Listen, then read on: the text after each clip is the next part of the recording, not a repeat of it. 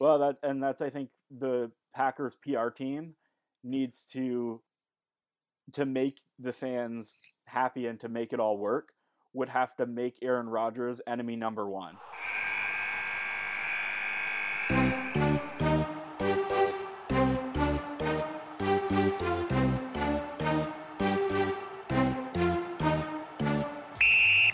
Welcome to episode 12 of The Fanalysts.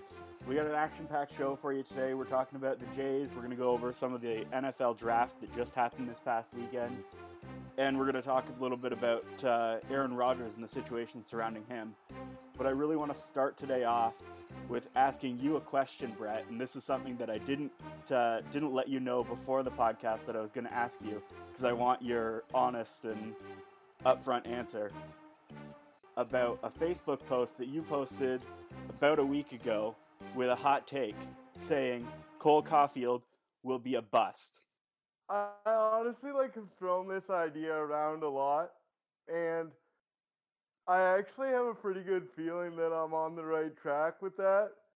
And I didn't want people to be able to say in five years that I didn't speak up and say that it was a thing. So I was like, you know what? We're gonna make it your status. Some Habs fans are gonna be upset with you, but like ten years from now, nobody's gonna be like, "Yeah, yeah, Brett, you didn't say that. You didn't know that." Um, but that is something I'm actually pretty concerned about.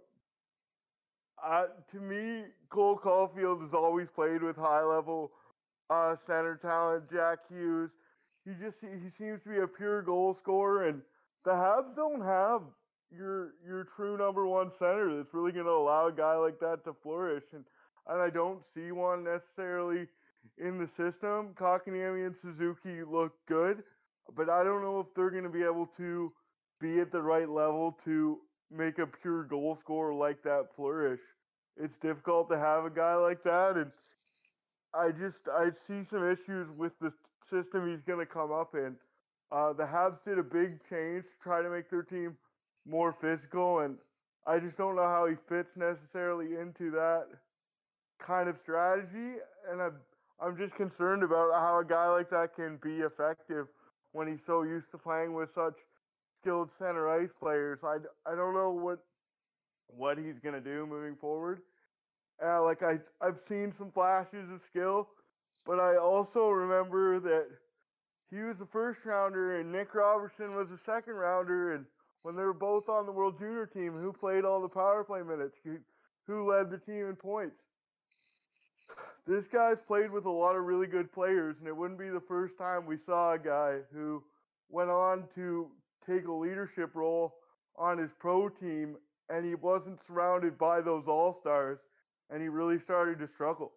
I don't think it would be that difficult to play with Jack Hughes in the U.S. development program. People might tell me that I'm wrong, but there was a lot of stuff about that around the draft, and that's part of why Cole Caufield slipped. And we haven't really seen super consistency as far as high level goal scoring when it really mattered in things like the World Juniors when he was playing against the best players of his own age group. So I am a little concerned about Cole Caufield and I, hope he does great because you know good players are great for the league, but it seems like uh, he's the savior of the Habs, and I am a little concerned about where that's going and and uh, whether that's really something they can pull off.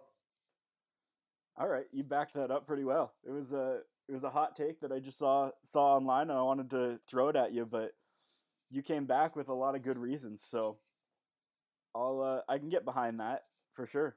I thought maybe it was just a a play to try and troll some Habs fans, but no, you've got you've got good reasoning behind it. yeah, a lot of my concern is the Habs organization themselves. Like I, I just don't know what they're doing is sustainable because a lot of the players who are kind of executing their new style aren't long-term players in their system. And like I can't see Kotkaniemi and Suzuki being like grinded out type physical guys, and those are the guys of the future on this team. They're just in a weird transition phase, and we've seen how teams can definitely take a step back from that.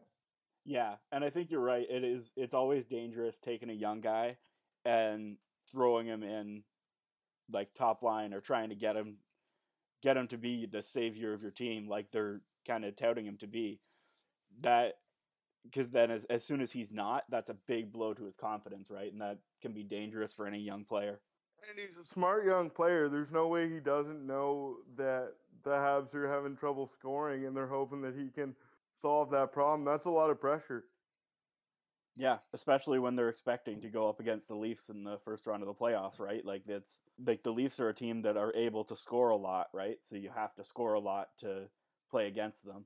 Yeah, like I, I believe the Habs are a lot better defensively, but in a seven game series against the Leafs, if you're gonna come out on top, there's gonna be at least one game where you're gonna have to score four or five goals to win. And that's where I'm kinda concerned if I'm a Habs fan. Yeah, Although that being said, right now I'm kind of concerned as a Leafs fan because Suzuki seems to have turned it on over the past couple games. He scored what three points in two games now. Yeah, and I, I think he's a great player. Honestly, like uh, he's had numbers all the way through his career, similar to Caufield, but it, it it's hard to come up in the NHL and play center ice. And in the playoffs, it doesn't get any nicer. I'm just kind of worried about their ability to possess the puck and and things like that. Hopefully, that's not as big of a concern uh, because we've seen in both these organizations, the Leafs and the Habs, that it's difficult to come upon a number one center. So hopefully, one of those guys in their system is one, um, but that's yet to be seen. We're going to need some more time to figure out whether those guys are really at that level. Yeah, all right, that's enough hockey talk. I just wanted to throw that in there a little bit, but we can move on and let's talk about the Jays. The Jays have started off their season pretty well. Um, they're above 500. They're 14 and 12 now, second in the AL East, just behind Boston, who has also played two more games than the Jays. They're playing well. They're kind of they're playing at a level where people actually expected them to play, rather than not living up to expectations, and it's kind of nice to see from the Jays because we haven't had that in a while with the Jays team. Yeah, my only concern with the Jays right now is they're doing something that I've I've seen with uh, a lot of other teams that I care about, including the Leafs, where they beat the teams that they're not supposed to beat or the really really good teams, and they tend to underestimate the teams that they should take seriously and make sure they get those points. Obviously, it's early in the season, but that's something I am a little concerned about. They'll drop a couple games to a team below 500 and then uh, beat a team like the Yankees you don't expect them to beat. I just I don't understand. I don't know that that's a sustainable thing. And I think good teams take advantage of weaker teams when they have the opportunity. So if I'm a, a big Jays fan, then that's what I want to see kind of moving forward is continue to beat the good teams because obviously that proves you are a good team. But you have to take advantage of the quote unquote easy points when you have an opportunity, and that is something that the Jays have been a little bit wonky on to start the season. Well, and I, I'm wondering then if them losing to the lesser teams that they like the teams that should be beating is in part because of their lack of pitching depth in the sense of when they get to those games against those lesser teams, they're just going to be playing the bottom half of that of the lineup instead of your top guys that they're obviously going to play against the better teams. Yeah, and, and that's something we talked about at the beginning of the year that we weren't sure their pitching depth was there. But it has been said a bunch of times, and I think it's a good point to make that at least if they're kind of in the fight, closer to the deadline when guys become available because teams are underperforming, you can get guys, but you're not going to do that if you're on the cusp. You got to be in the fight in order to make that worthwhile. So the Jays are hanging around, which means they will be able to make a move to get some good players, and and that's important. Um, every year there's a team that kind of underachieves that ends up moving a big piece. So hopefully the Jays can continue doing what they're doing and be in on a guy that can really make an impact. Yeah, I think if they want to get anywhere in the postseason, they have to be. because like you you can't rely on Ryu, Matz, and Robbie Ray to carry you through the whole season because we we've seen it already this season. After those three guys, there's a big drop off, and I mean Robbie Ray's been out for a little while now, and Matz probably can't maintain the pace that he's at right now because he's a little older. Ryu's out on he's on IR right now. There's a significant drop off after those top three or four pitchers. And it's causing the Jays to have to almost do a rotation including the the bullpen. They're going to the bullpen after four innings. And then pitchers are doing one or two innings and then flipping out and, and switching out and switching out. And they're really bouncing around guys during games instead of having a few solid guys that can give you lots of innings. They're really spreading themselves thin. Yeah, I, I'm a little concerned about the amount they've already went to the bullpen. Obviously, baseball is a super long season, and I just don't know that this is sustainable. I would be interested to see though, like a guy like Ryan Borucki who has been a starter before, like can we consistently get two innings out of him in relief? There's a couple converted starters in the bullpen this year, uh, younger guys who maybe haven't been stretched out or they tried to stretch them out and they ran into injury problems. It'd be interesting to me to see the Jays kind of go after like a two inning reliever strategy where so a guy like similar to Borucki who has been a starter and you know had a little bit of injury problems, can he go like inning five and six? Uh, obviously, it doesn't happen as often anymore, but it's something the Jays maybe need to consider because of the position they're in. Yeah, and that might be a good way too to get some of these guys that are injured right now back from injury and slowly work them back into the rotation. Like a Nate Pearson, that'd be a great strategy for him to get back into the rotation, get a little bit of work in before throwing him right into the starting rotation, right? Yeah, and I think honestly, it would be good for the Jays fans too. Like here's here's something this guy's still going to be useful for if he doesn't end up being a everyday starter or an ace, which people think he might be able to be. It's it's important to show that guys have value when things don't go exactly the way you planned. I think fan bases sometimes run out pretty good talent because it didn't end up being as good as they were supposed to be. But a lot of guys are still really serviceable, and you should be happy with what you have. And I think uh, Pearson does concern me a little bit that maybe he, uh, like we drafted him where we drafted him because of injuries, and he's continually had some injury problems. So I think maybe we warmed Jays fans up to the idea that even if this guy isn't a high end starter, he's going to have a lot of value on this team. Yeah, I think you have to do that. You have to find roles for the guys that you already have on the team. That's just how you make a team work, especially in baseball where your roster is significantly larger than hockey or basketball, right? You have so many guys, you have to find places for them to work.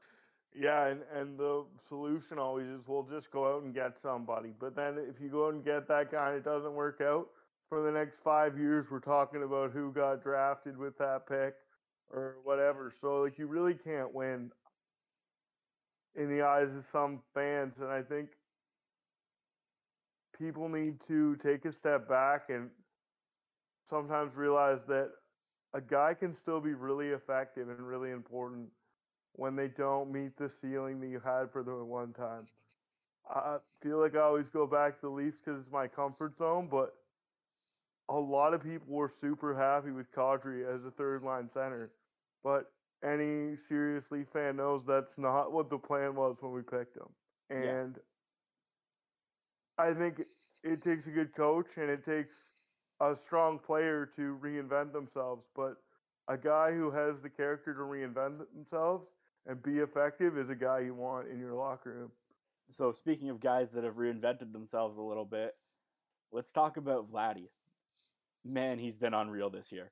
He has just been great to watch because you can see how much more energy ha- he has in the play with that with 40 pounds off, right? Like it it has made such a significant difference not just at the plate but like defensively as well. He's jumping around a lot more. He's able to make those double plays and get back to the bag if it's thrown off a lot faster than he was before. Yeah, I actually saw him catch a couple foul balls for outs. That's not something I would even consider last year. I wouldn't have wanted him to get that far away from the bag if I'm going to be super honest. The, the other thing is he's actually made some really good plays on double plays, and at different times, he's actually stretched out to make throws that um, didn't have any business being a double play into a double play. You're starting to see his athleticism defensively, not just at the plate. And I think if you're a Jays fan, that's really exciting. Yeah, well, even just look, looking at his stats a little bit, he's got 21 double plays on the season already. They're what 20, little over 20 games in, and in the 60 game season last year, he had 23 double plays. So he's already at the same level that he was at last year, this early in the season, which I think that's that just goes to show how hard he worked in the offseason to really improve his game and it's paying off. It really is. And which that's great. Oh no go ahead. I'm actually kind of blown away to be honest. He's shown a lot of strides and Cavan Biggio has struggled at third and Vladdy still hasn't got a look so I don't know whether that carrot they're dangling in front of him is actually an option of getting back to being a third baseman, but it doesn't look like it is right now because it's not like uh, Biggio is playing so well at third that you can't possibly move Vladdy there. No, but they've had oh was it Espinal coming into third once in a while to replace yeah, Biggio which has looked lineup. good. and yeah, he's looked really good. And at the plate, he's batting at a, with a 350 average right now, which is unreal for a guy at the bottom of the lineup. Espinal's been really making a case for himself with Biggio having a weak start. And Biggio is kind of a utility player. He can move around. He's got enough athleticism to play just about anywhere Yeah. in a baseball game. That is exciting, and you're seeing Biggio's bat heat up. So I'm hoping that with some confidence, he can kind of get back to what the Jays expected him to be. Yeah, I think he will. He's out right now, but I, I almost wonder if that's sort of uh, here, take a few games off, find your confidence, get some training in, and come back to the lineup and see if you can find your game again. Because we've seen that before with players where you just give them a couple days off and that's enough to just give them a kick in the ass to get to start their game. Yeah, and, and you know what? It's getting kind of brushed over how young the Blue Jays are right now because they're playing so well. You're talking about the struggles of, of guys who are the age that they could still be prospects in some major league systems, but they're not. They're everyday major leaguers for the Jays, and I think that's good for the long run. So like let let's just take a step back and and think about how exciting it is. This team is this young and this good. So talking about how young the team is, right? When if if you were the Jays GM, when would you try and lock guys like Bo and Vlad up? They're still just on short-term deals right now, and they're going to want to get paid. I guarantee that they're going to want money, and they've been playing well enough that they deserve that money. But do you make the call to say, okay, these are our franchise players. We're going to lock them up for term and give them all the money they want, sort of like the Tatis Jr. deal that they've they've compared Vladdy with that deal, right? Do you think is that something that the Jays are gonna do? I if I was the Jays, I would, but if we look back on the history, they don't really have a reputation to lock the lock guys up for long term like that. I think that their reputation, you're right, says that they won't do that, but I can't remember the last time they were looking at a team that was this young when we were talking about that. A lot of guys wanted to lock up guys uh, the previous time we went to the playoffs, uh, Donaldson and, and different players of that era. And let's be honest, if we'd have locked those guys up when the fans were calling for it, we would be a bottom feeder in the league right now. And I think I think the right decision was made. I wouldn't say that we're not going to lock these guys up just because we didn't lock up guys that were, you know, in the twilight years of their career or closer to the end than the beginning, to say the least. I think if you're the Jays, Vladdy and Bo, you have to lock them up. They're on fire right now. You can't take the risk of them being even a quarter better than they are next year because that's going to be millions and millions of dollars. I also kind of like uh, like we, we saw that Kirk got option back to the alternate site. They're playing well enough right now that they don't have to rush guys like that. Um, obviously, he has some things that the team likes. I think he's going to be a great player, but there's no need to rush guys just because we've had good luck with Vladdy and Bo and how fast they've progressed. I, I think it's fair to say that those guys are anomalies as far as how prospects develop in baseball. So because the Jays are playing so well, they can take a step back and handle other prospects a little more carefully so that this team can continue to build what looks like it's going to be a, a really dominant core. Yeah, I think you're right, and they've done that with Rowdy Tellez too. They sent his, him back to the uh, alternate site just to keep working on his game. Um, and I think the like minor leagues are starting up back up again soon, so it'll be good to for the Jays to have teams playing that they can send guys to to actually play games, not just play mock games and practice and train, right? Games. Yeah. So the Tellez thing did scare me because he's one of the few lefties that the Jays have, uh, and definitely one of the few that are definitely a major league quality player. And I really expected this year to be different for Rowdy, but we've seen him be really streaky before. He could take a step back and go get his game right and end up being really important to the Jays later on in the season, like I said. The longest season in pro sports. So there's lots of times to get players who aren't playing well headed back in the right direction. And then it looks like that's what the Jays are trying to do. Yeah, definitely. And it's it's a luxury to be in that position to be able to do that.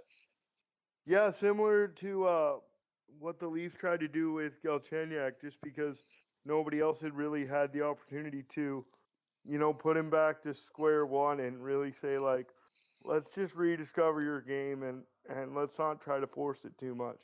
I think uh, that doesn't. A lot of players don't get that opportunity, or they give up on themselves uh, before that opportunity arises. So I, I think it's it's big for the player if they can actually take advantage of that opportunity. If Tellez leaves and comes back and is an impact player for the Jays and really seizes this opportunity, then nobody really thinks twice about it and everyone's really excited to have him on the team. So I, I think that's the right mentality. Yeah. And if I'm being honest, I don't know if we've seen the last of Roark either. Uh, they've sent him down to the alternate facility to just train and stuff, but I'm wondering if that's almost more of a find your confidence because you're not as bad as you've been to start the season kind of thing.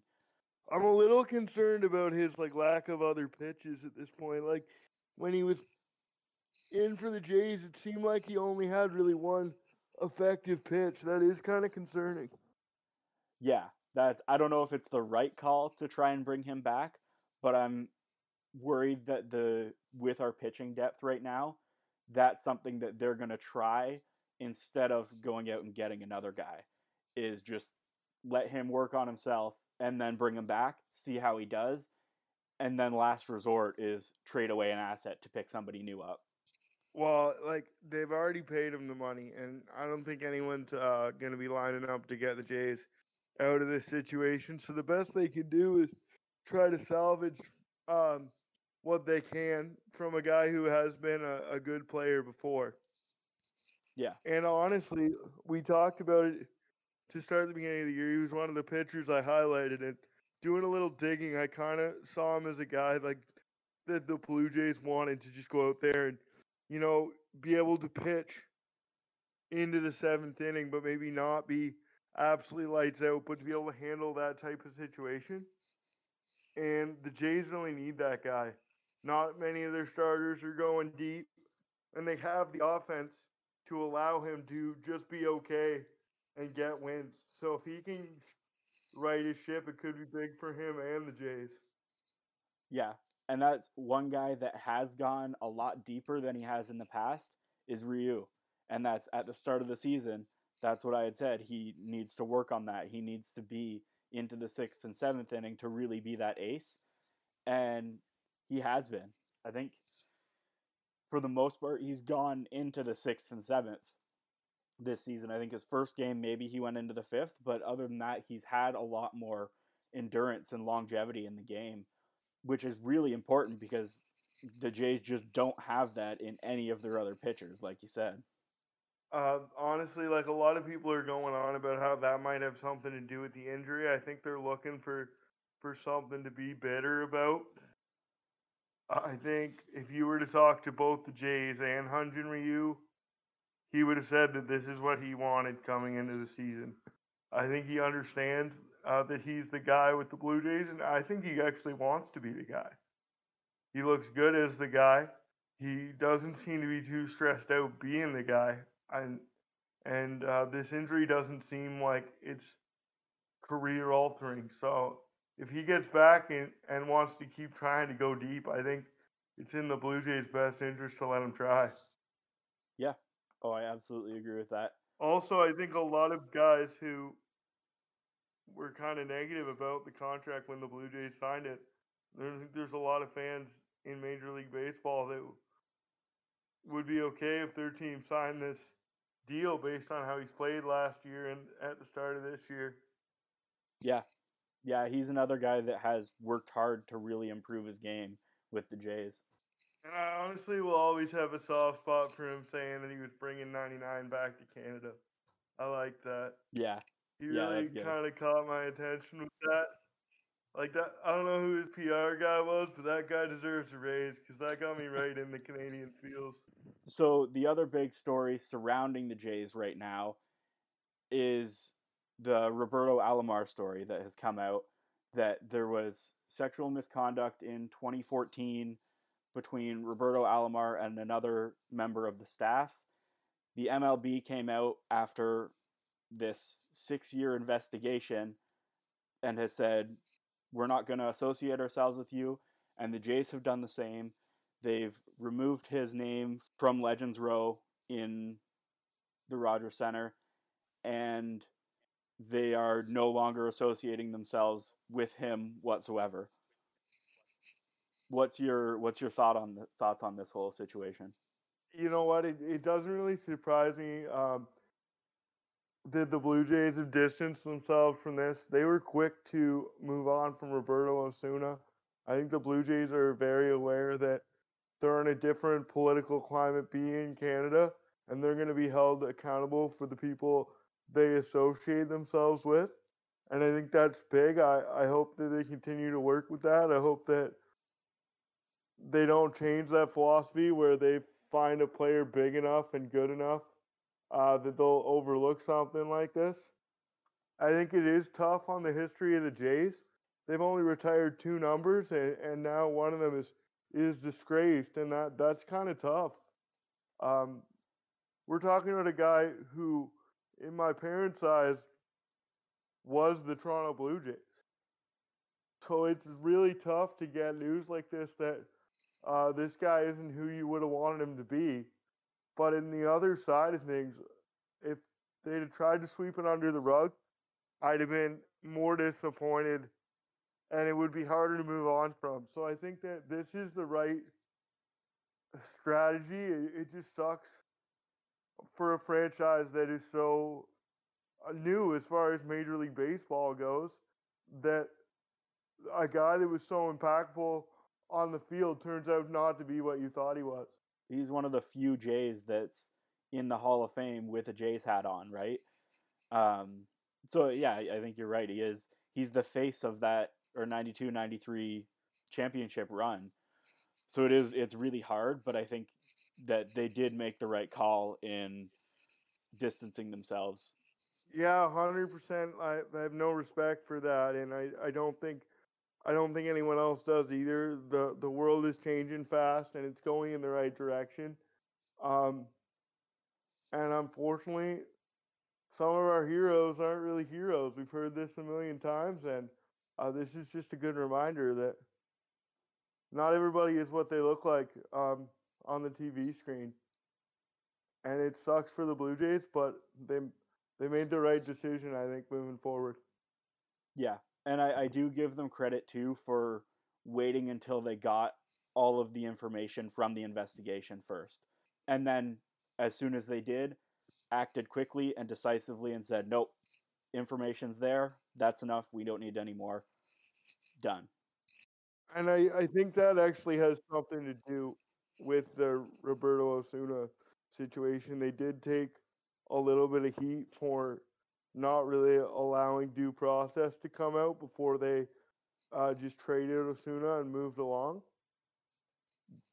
Yeah. But I, I think I'm not even going to condemn that move, but I think that this was just them learning from that previous uh, little bit of a mistake and really making sure that this is the proper way to do things.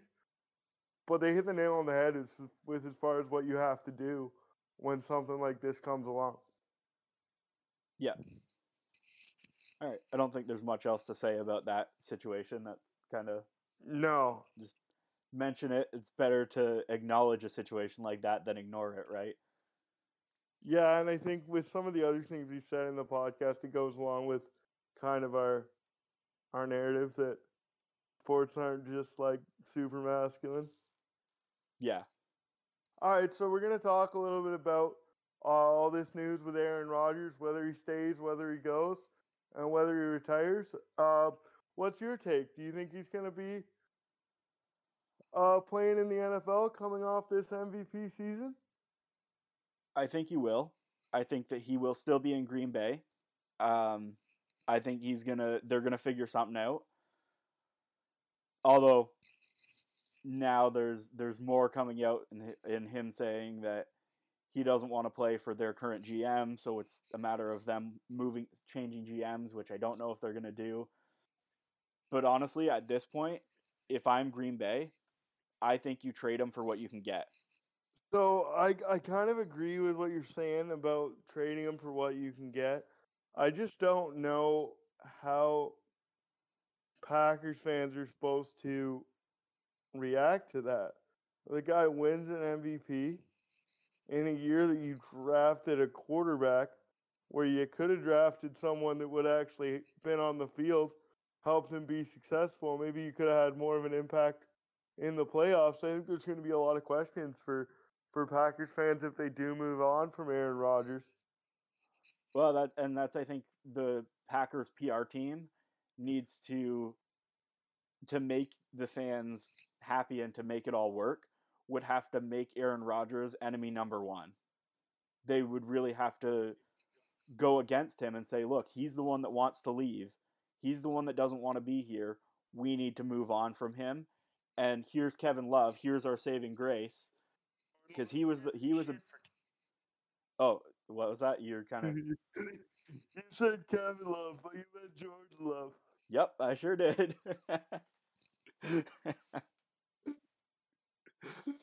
oh shit. Oh. Yeah, but but here's Jordan Love. Here's this first round pick, huge, set to be a huge star that's sitting behind Aaron Rodgers.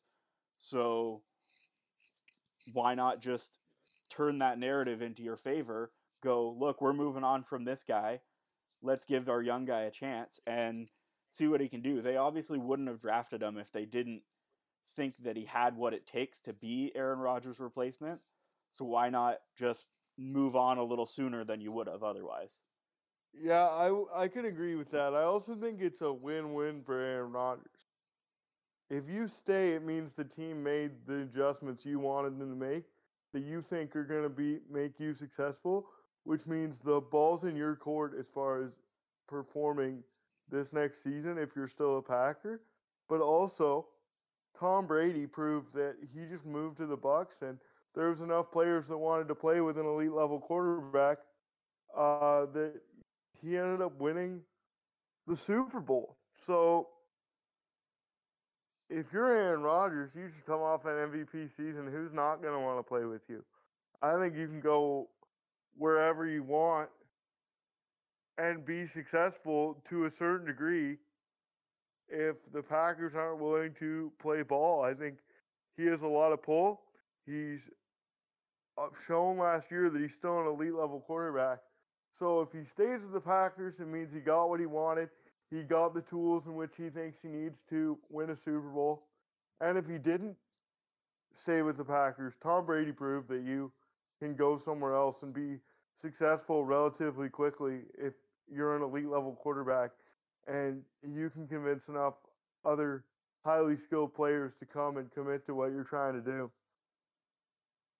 Yeah, and that's I think what makes me think that he might stay in Green Bay. That might that Green Bay might like fold to his the power that he holds over them essentially and just find the pieces. But I think if he actually wanted to stay in Green Bay, he would have come out with this news a week or two before the draft, right?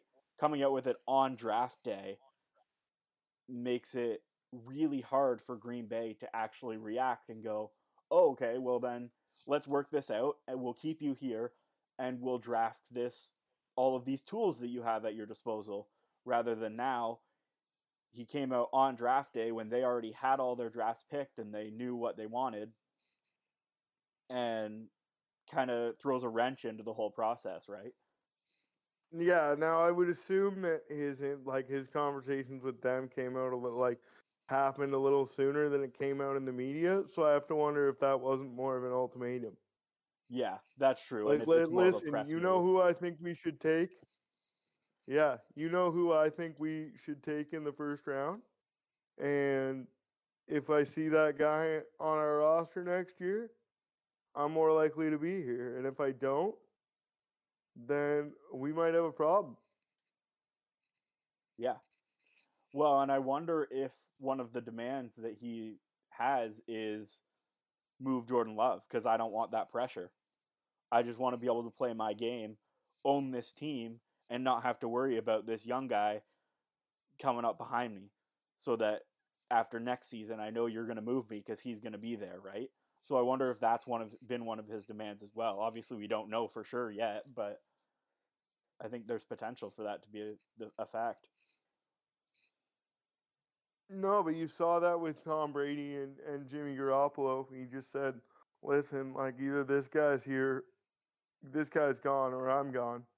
And the owner basically folded and they moved on from Jimmy Garoppolo. So I I could see how having another high level quarterback creates a problem. If Jordan Love is playing lights out in practice and you're another player on the team and you think Aaron Rodgers is good, but you think also part of what he's doing has to do with how good your system is. It's it might be frustrating to sit there and know that you might have a better opportunity with the other guy in. So if the other guy's not there, that no longer exists. Yeah. So what do you think? Do you think they move on or do they keep him? What What do you think is realistically going to happen? I think they keep him. If you move on from a guy like that, you better hope that that other guy you got behind him is just as much of a franchise quarterback as he was before. And I don't think you're going to be able to do uh, Brett Favre, Aaron Rodgers, Jordan Love, franchise quarterback, franchise quarterback, franchise quarterback. So you might want to figure this out and and stick with the guy you got while you got him because there's an awful lot of teams in the NFL who have been searching for a franchise quarterback for a long time and we'll keep doing it. So while you have one, I think you should should keep them and use them till the last possible moment. Yeah, Yeah, I'd agree.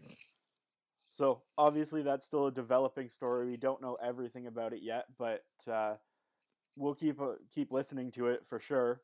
I'm interested to see what's going to happen with it. Obviously, we're seeing in the NBA players have really demanded who they play with, and now I think we're seeing that sort of mentality coming into the NFL as well. We saw it with Brady, and now I think that was sort of the start of like a, a tipping point where the players are going, no, this is something I need because I want to win a championship. So you make this happen for me instead of it being the other way around and the general manager is really dictating everything. I also uh, like we're throwing it back a few episodes here, but I think it's getting pretty close to what we were talking about with Sidney Crosby in Pittsburgh. If you have a guy that's that good of a mind for the sport, Sidney Crosby, Aaron Rodgers, you're not you're doing yourself a disservice by not taking what he has to say into account. You can look at everything you can see from the press box, but in reality, I'm sure he's seeing things on the field that you're not seeing. Yeah. All right, I guess let's talk about the NFL draft. It just happened this past weekend. Trevor Lawrence was the odds on favorite to go number one. He went number one. He's likely a franchise quarterback. There's so much uh, news surrounding this kid. Um, th- so there's so much news surrounding this kid. He went to Jacksonville, number one overall. Jacksonville obviously needed that quarterback. He's going to probably slot right in and play next season. What do you think of Trevor Lawrence? Honestly, if I'm a team like Jacksonville who struggled with an identity for a while, this guy is absolutely a heaven sent. You get this guy, he's a five star prospect going into college. He goes into college. He's an undefeated season as a freshman. He's everything you expected and more. And he hasn't even touched the NFL yet. There's absolutely no reason to suspect this guy's going to slow down. Jacksonville needs to do what they can do uh, in order to build a system around him that'll keep him safe and healthy while he transitions into the pro game. And that's on them. I'm pretty sure from what we've seen from Trevor Lawrence, you're going to get what you're going to get, which is a, a high level competitive quarterback. He's a pretty stereotypical pro style quarterback. He's not running around, he's not super fancy. Some of those guys have been attracting attention uh, a lot in the past two years. Um, Lamar Jackson and, and guys like that. They're flashy, they're fun to watch. Um, similar to similar to other sports though, there there's just a certain role sometimes that you need your franchise player to play and I think we've seen it with Tom Brady. He doesn't run around, he doesn't do all that fancy stuff and he wins championships. I think that's what you're getting in Trevor Lawrence is a classic style quarterback with a high level amount of talent who's uh, performed at every level. On top of that, you look at the guy, tall, he's got long hair. He's just something you can build your brand around. He's got a great brand already. And for a team like Jacksonville who really needs a exciting brand, a face to their organization, that guy's recognizable. You're never going to forget him. He didn't cut his hair before he got drafted, so he can't cut it now till after he retires. But I think that's great. I think it's a great image, and I think it's a, a great player to build your organization around.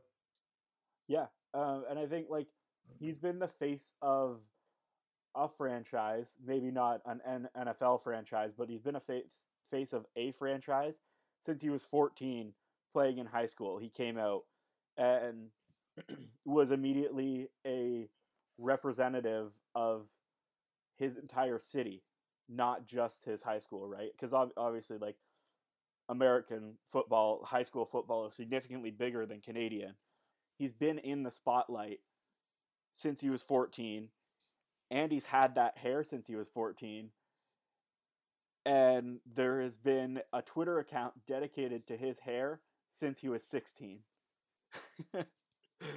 so there's no chance he's cutting Yeah. that hair anytime soon because that's a big part of his identity. Um, and it's just it's fun, right? Well, this is huge for the like. Forget Jacksonville. This is huge for the NFL. If this guy is as good as a lot of people say he's going to be, that is a super recognizable, marketable player. If he continues to rock the hair and continues to do what he he's done, this is an incredibly marketable player. And coming out of COVID, all the pro leagues can uh, use a little extra money and uh, definitely work on their branding when they can start bringing more fans into the buildings again. So this is a huge opportunity for Jacksonville. This is a huge opportunity for the NFL, and most importantly, it's a huge opportunity for Trevor Lawrence. Yeah, I gotta say, if I'm a Jags fan right now, I'm pretty excited because they just got number one quarterback. Obviously, he's a franchise player, but they also just signed Urban Meyer, who is he's a coach that has never coached in the NFL, but has an enormous record in the NCAA. Um, he's won three national titles with two separate teams, and has a record of 148 and 24 in his career in the NCAA. So you're getting a coach and a quarterback that can really lead a team with smart play and they can develop together and really tie their brands together, much like we saw Belichick and, and Tom Brady do in New England. And and I think that's really interesting for like you said, not only the Jaguars, but the entire league. It's a really cool cool thing to watch develop how how their relationship will grow together. And it, it's a being the coach of this guy. If it goes well, it changes your entire career too. It's like, wow, you know what? They didn't win a championship, but look at Trevor Lawrence living up to what everyone thought he is, and then that's another couple years as a coach in the NFL. We all know how this works. If you get in with the right people, and uh, especially with a guy with so much talent like Trevor Lawrence, it can change everyone involved in his career, his career moving forward, and their own career in professional sports. Just being on a team that's successful, more of those guys become head coaches. Uh, head coaches continue to get contracts even after they maybe don't perform because a couple years ago, you know, they had Trevor Lawrence and they did really well. So both guys really need to seize the opportunity. You, you never really know how many shots that you're going to get. So if you have a chance to coach a guy like this, you got to take advantage of it. Yeah, if I'm a Jaguars fan, I'm pretty excited about the future of this team. Obviously, there's still some weaknesses on the team. Their O line isn't the best. Their defense can still improve, improve, but you've got the core there.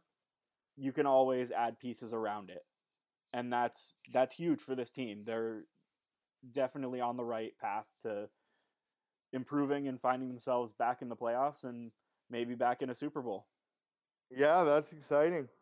Um, I love seeing teams get franchise players. Doesn't matter what sport, it just it gets me excited. I want to see how he's going to change the game, uh, whether he's going to live up to that expectations. I love watching people develop, so it's exciting time for the NFL.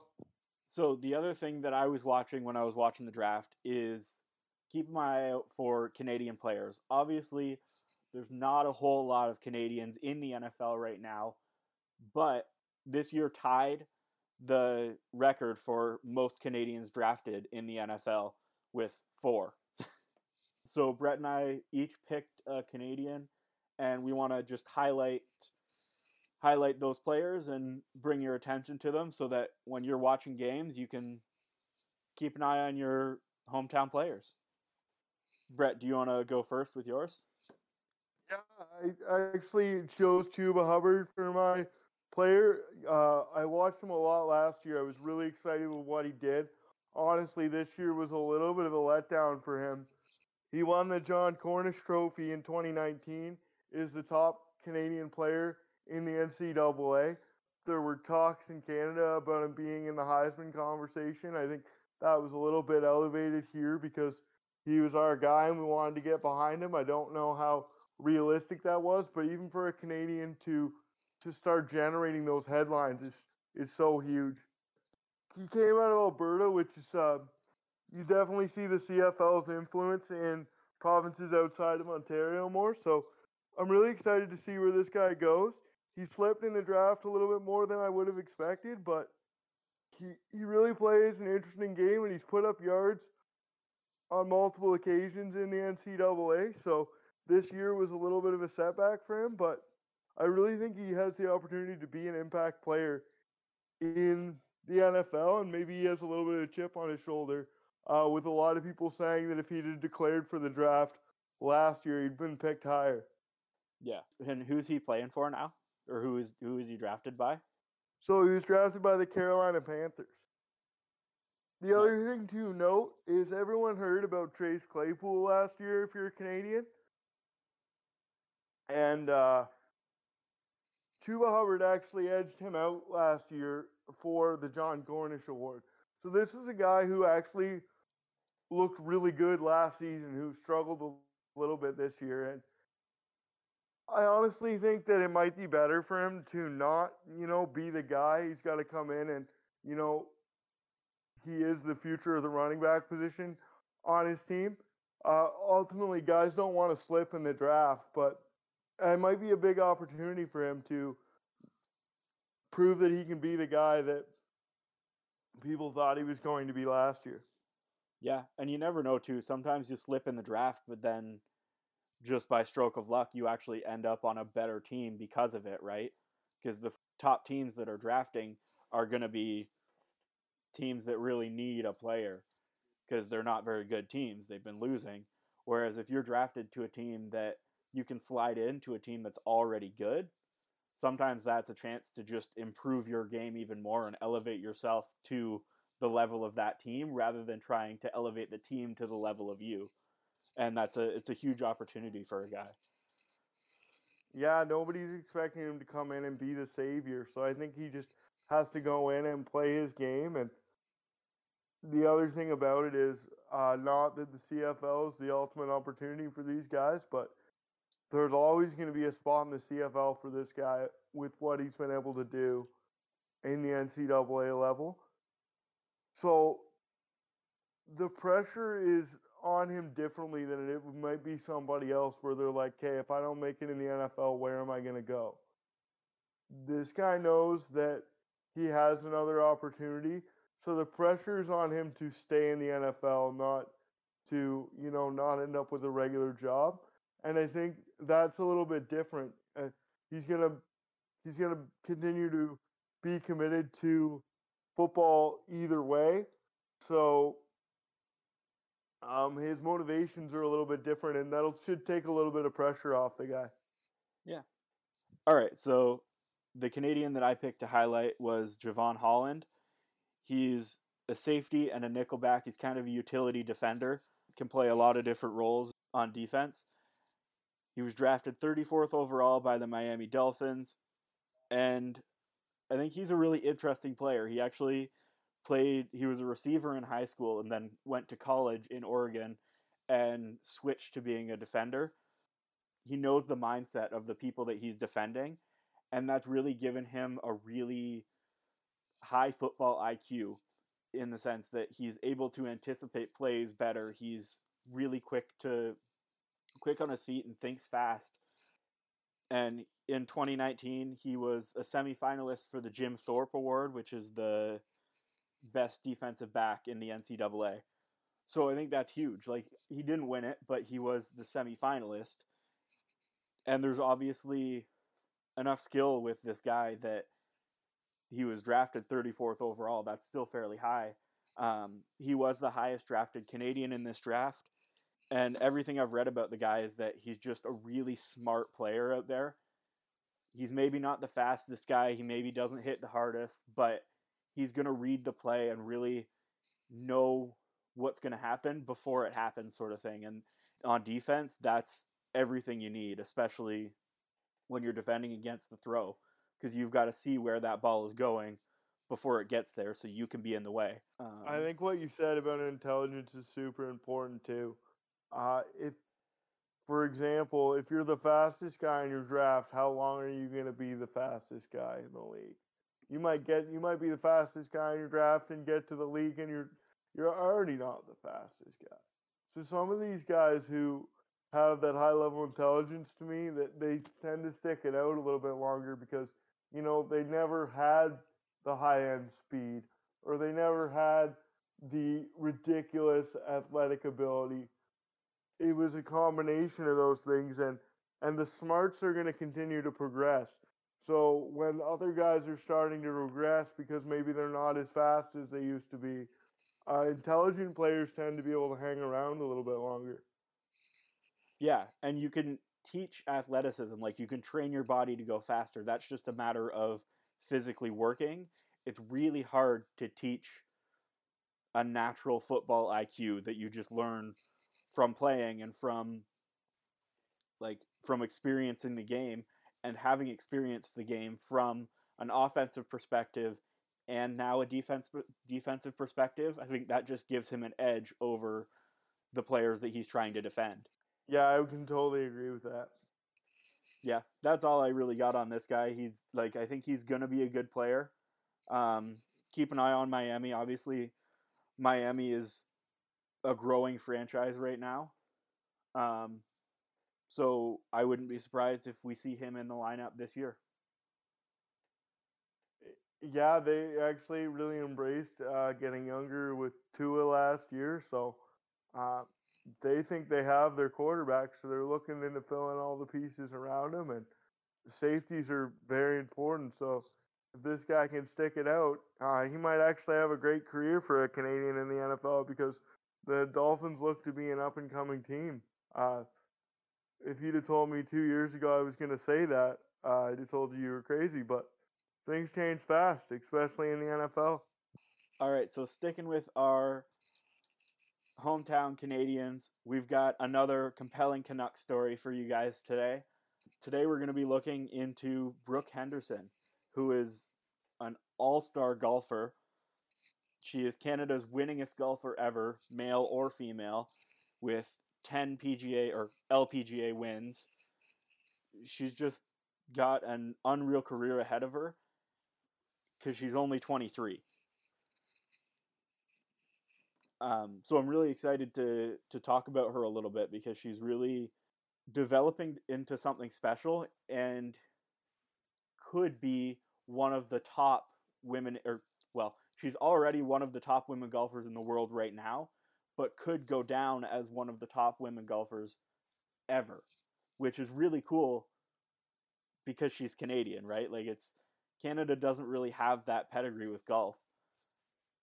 But she but Brooke Henderson has come out onto the scene and gone, well, yes we do now cuz I'm I'm going to go down as potentially a legendary golfer. I think the real exciting part about that is too, like you said, she's 23 years old. Um, golf isn't one of those sports where you necessarily have to break in at a young age to go down as one of the best ever. Um, obviously, lots of them have, uh, but she come in at a young age. She faltered in Canadians' eyes because we saw her get so close when she was so young uh, in different championships and things like that. But the reality is, she's already getting it done. She's 23 years old. Golf isn't a sport where you're washed up very fast. There's only one way this can go, and it's up. There's not a ton of injury concerns. I did a deep dive on that. I didn't want to get you guys too too excited and then be like, you know, I, I'm not really sure that she's going to be a long term player. This is a player you're going to be able to watch for a long time. And honestly, you should start now because we know how Canadians feel about supporting their own athletes. And this is one you can get behind and watch her win and watch her dominate. So get behind Brooke Henderson now. Well, um, you have the opportunity because let's be honest, when was the last time Canadians got to be really excited about golf? Yeah, I get like Mike Weir maybe, and even still, he was exciting a little bit and then fell off a cliff and then actually just won again yesterday. So he's back in the winner's circle, but um, but yeah, Brooke Henderson is continuously in the win- in the winner's circle. She hasn't really fallen off that much. She started off her career winning um, when she was 18 in in 2015 and from 2015 to 2019 she won two tournaments a year consistently or at least two tournaments a year consistently. And then she did fall off for a little bit. She had um she hadn't won in 2 years. But I was reading that through those 2 years she was working with her sister who is also her caddy and trying new grips, trying new new strategies, new ways to see the green and read your lie. And that's sort of why she fell off is because she was trying to change her game to build more consistency because she wasn't content with just two wins a year. She wanted more. She wanted to win every tournament.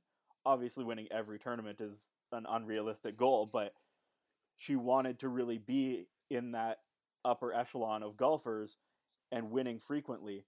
So she took a step back a little bit to try and adjust her game and hadn't won in two years. And then, was it, I think it was last weekend, won her first tournament back. And it's really exciting because she's still just on an upward trajectory. She's fifth in the world right now, even though she hadn't won in two years. So that just tells you something about her drive and how good of a golfer she is and how naturally talented she she really is.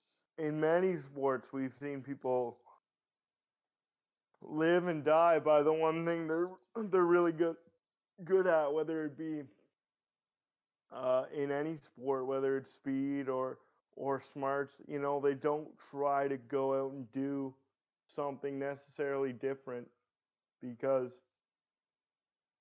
you know, this is what got me here. I'm to just stick with it.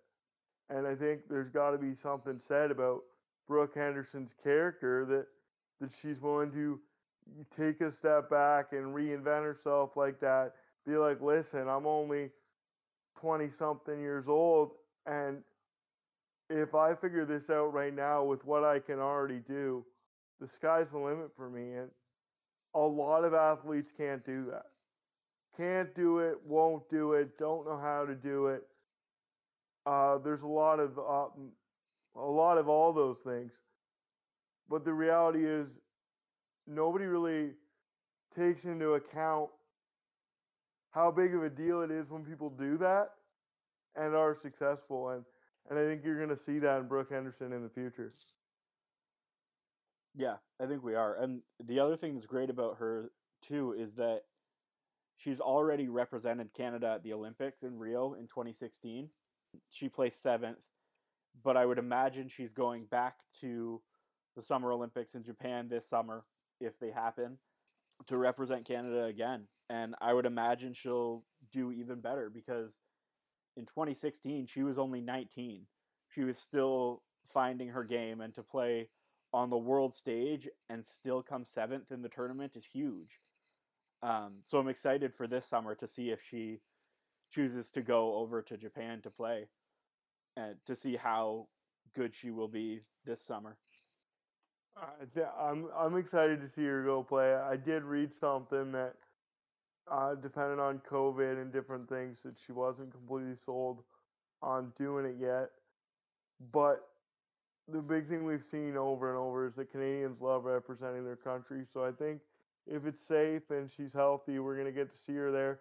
That's a huge opportunity for Canadians. Obviously, summer sports aren't normally our thing.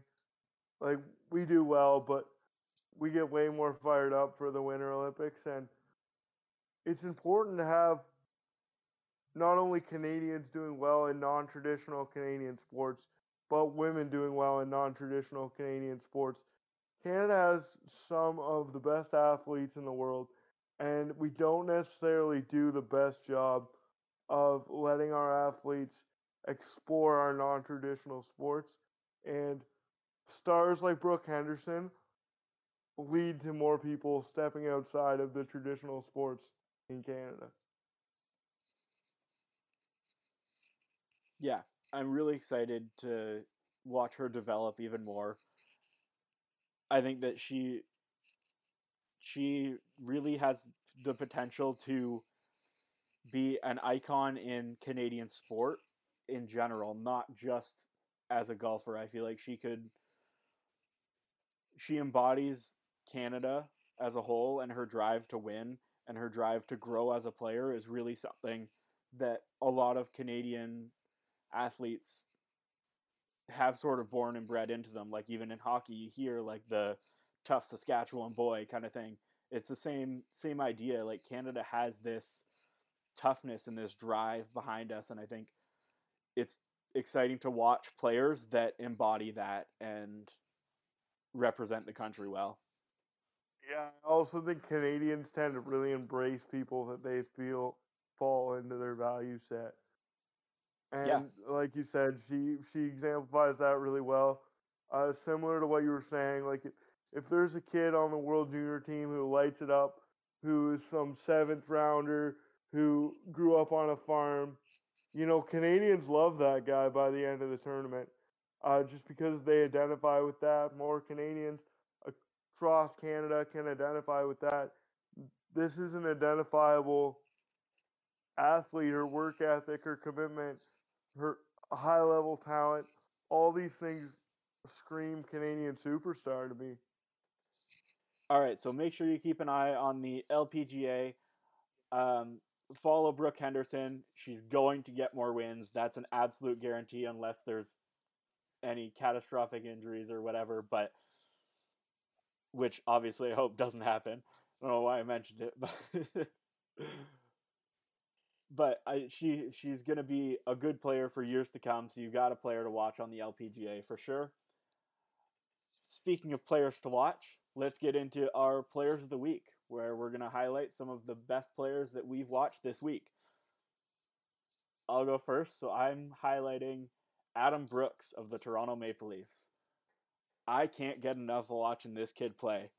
He came in about a week ago now, or mid mid April he started, and over the past four weeks he or over the past week four games, he has had so much chemistry with Jason Spezza and Joe Thornton that it's just been fun to watch that fourth line hit the ice. He's got four points in four games, and he's really making a case for the Leafs keeping him in the lineup for this playoff run. Where he is right now, it's going to be really hard to to change that line and try and build that chemistry back because they're flying right now, and it is fun to watch. I think that comes back partially to what we were saying earlier too, that not every player is willing to change their role to be successful. Obviously, this guy didn't get drafted because he was a great fourth liner, but he's really showed the character to be that guy. And I think that's important. Not every guy that comes at a junior with great numbers is willing to, you know, be like, you know what, I'm not a scorer anymore. And I'm not saying that he can never be that guy, but there is something said about guys who can take a step backwards for the success of their team. So I think Adam Brooks does deserve a nod for that. Yeah, and I'm really excited to see him as a Leaf next year. Like you look at the Leafs, they've got 11 UFAs this year, so there's going to be openings openings in the lineup and he's really putting himself in one of those openings. I I'm excited to watch him play next year and develop and grow and be a third line guy. I mean, obviously he's not going to be a second line guy because we have Matthews and Tavares, but he he really is showing that he's developed and showing that he wants to be on this team and he wants to play as a Leaf and it's really exciting and it's got me excited for next year because I'll be honest as a Leaf fan, I was a little nervous having 11 UFAs, right? Like that's a lot of guys to try and re-sign and now guys like Adam Brooks are coming up and making me a little less nervous. Yeah, um, going on with your surprise thing, which I think we can all say Adam Brooks is my player of the week this week is Bradley Beal. There's a lot of move uh, talk about him moving to a different franchise because he's been playing so well and there's not much for him to work with on the Wizards. I think that is a big reason he is my player of the week. They lost John Wall. They traded him. He had a little bit of success before getting injured. But Bradley Beal is uh, running out of high talented players to work with. There's a good chance he's not a wizard next year, but he hasn't given up. He's not throwing in the towel. He's still performing every night. Uh, most likely trying to audition for a role on a better team moving forward. Hopefully, someone trades for him in the offseason. I know there's been a lot of calls that a player like that needs to move on because you just can't appreciate what he's doing on the team that he's on. Uh, but it's really exciting to see what he's been doing. Um, obviously, this week was a huge week for him. He averaged 31.3 points, 5.8 rebounds, and three assists, leading the Wizards, who have struggled this season, to a 4 0 record this week. So the guy's really putting the team on his back. He's either trying to prove to the Wizards that he's committed to staying or he's doing a really good job of auditioning for another team and saying, listen, if you think you can make a run, you should take a run at me next off season. Yeah, I think he is because like earlier in the season there were a lot of trade rumors surrounding him of like, oh, he could be a really good deadline move or uh, like things like that, right? But he came out and squashed those rumors and said, no, I'm a wizard this season. This is how it's going to be. I want to play with this team. I'm here. Let's play. And that's what he's doing, especially over the last week. Like averaging 31 points. That's not something a lot of players do over over the course of a week like no and a, and a lot of guys we've seen in pro sports and especially in the NBA when they don't get exactly what they want, they pout and they play below their ability level. Blake Griffin hadn't dunked for Detroit in what seemed like forever. First game with Brooklyn, big dunk. He's been putting up points. He's been an effective player. Um, so it's refreshing to see Bradley Beal take a different approach and be like, listen, I'm going to lead this team and hopefully what I, what you see me doing is enough to entice you to to pay what is most likely a high price to get a guy like that. Yeah, because I mean, you look at a guy like that, and it's it's important to have guys on your team that have good character like that. As much as like, yeah, the great skill is good, but if you're just gonna shut off that skill because you're not getting exactly what you want, then you're not a player that I want on my team, regardless of how skilled you are just because that's frustrating and that can be toxic in a locker room. But a guy that's going to give his all every night, that's what you need in a locker room because that drives all the other players to go, okay, let's do it. Let's go. Let's push. I don't care if we're losing. Let's make a push for it. And I think that's that's sort of an attitude that the Raptors have really developed in their locker room. Um, and it's great to see other teams with players with that same attitude. Yeah, I think it's a good reminder for kids out there these days that there's two ways to get what you want. And until you're in a power position, which you're not going to be until you're a pro athlete, the best way to get what you want when you're on the field is to have the most impact you can possibly have. And that's definitely not by pouting because you didn't get the minutes you think you should get, or you didn't get to play with the people you think you should play with. It's just by going out there and having the best positive impact on the game that you can. All right, so that wraps up our players of the week. And with that, wraps up episode 12 of The Fanalysts. I hope you enjoyed this week's show. I thought I think it was a pretty good one. Make sure you follow us on Twitter at TFanalysts and on Instagram at The Fanalyst Podcast. We're going to be posting a little more on Twitter by posting about our players of the week. So make sure you interact. Let us know if you have any questions or any topics you want us to talk about on the podcast. We're getting back into the swing of things after that month off, so make sure you uh, interact with us and tell us what you think. Yep. Thanks for listening, and don't forget to give us our time on our hot takes that you don't like. Yeah, like Cole Caufield being a bust. Thank you.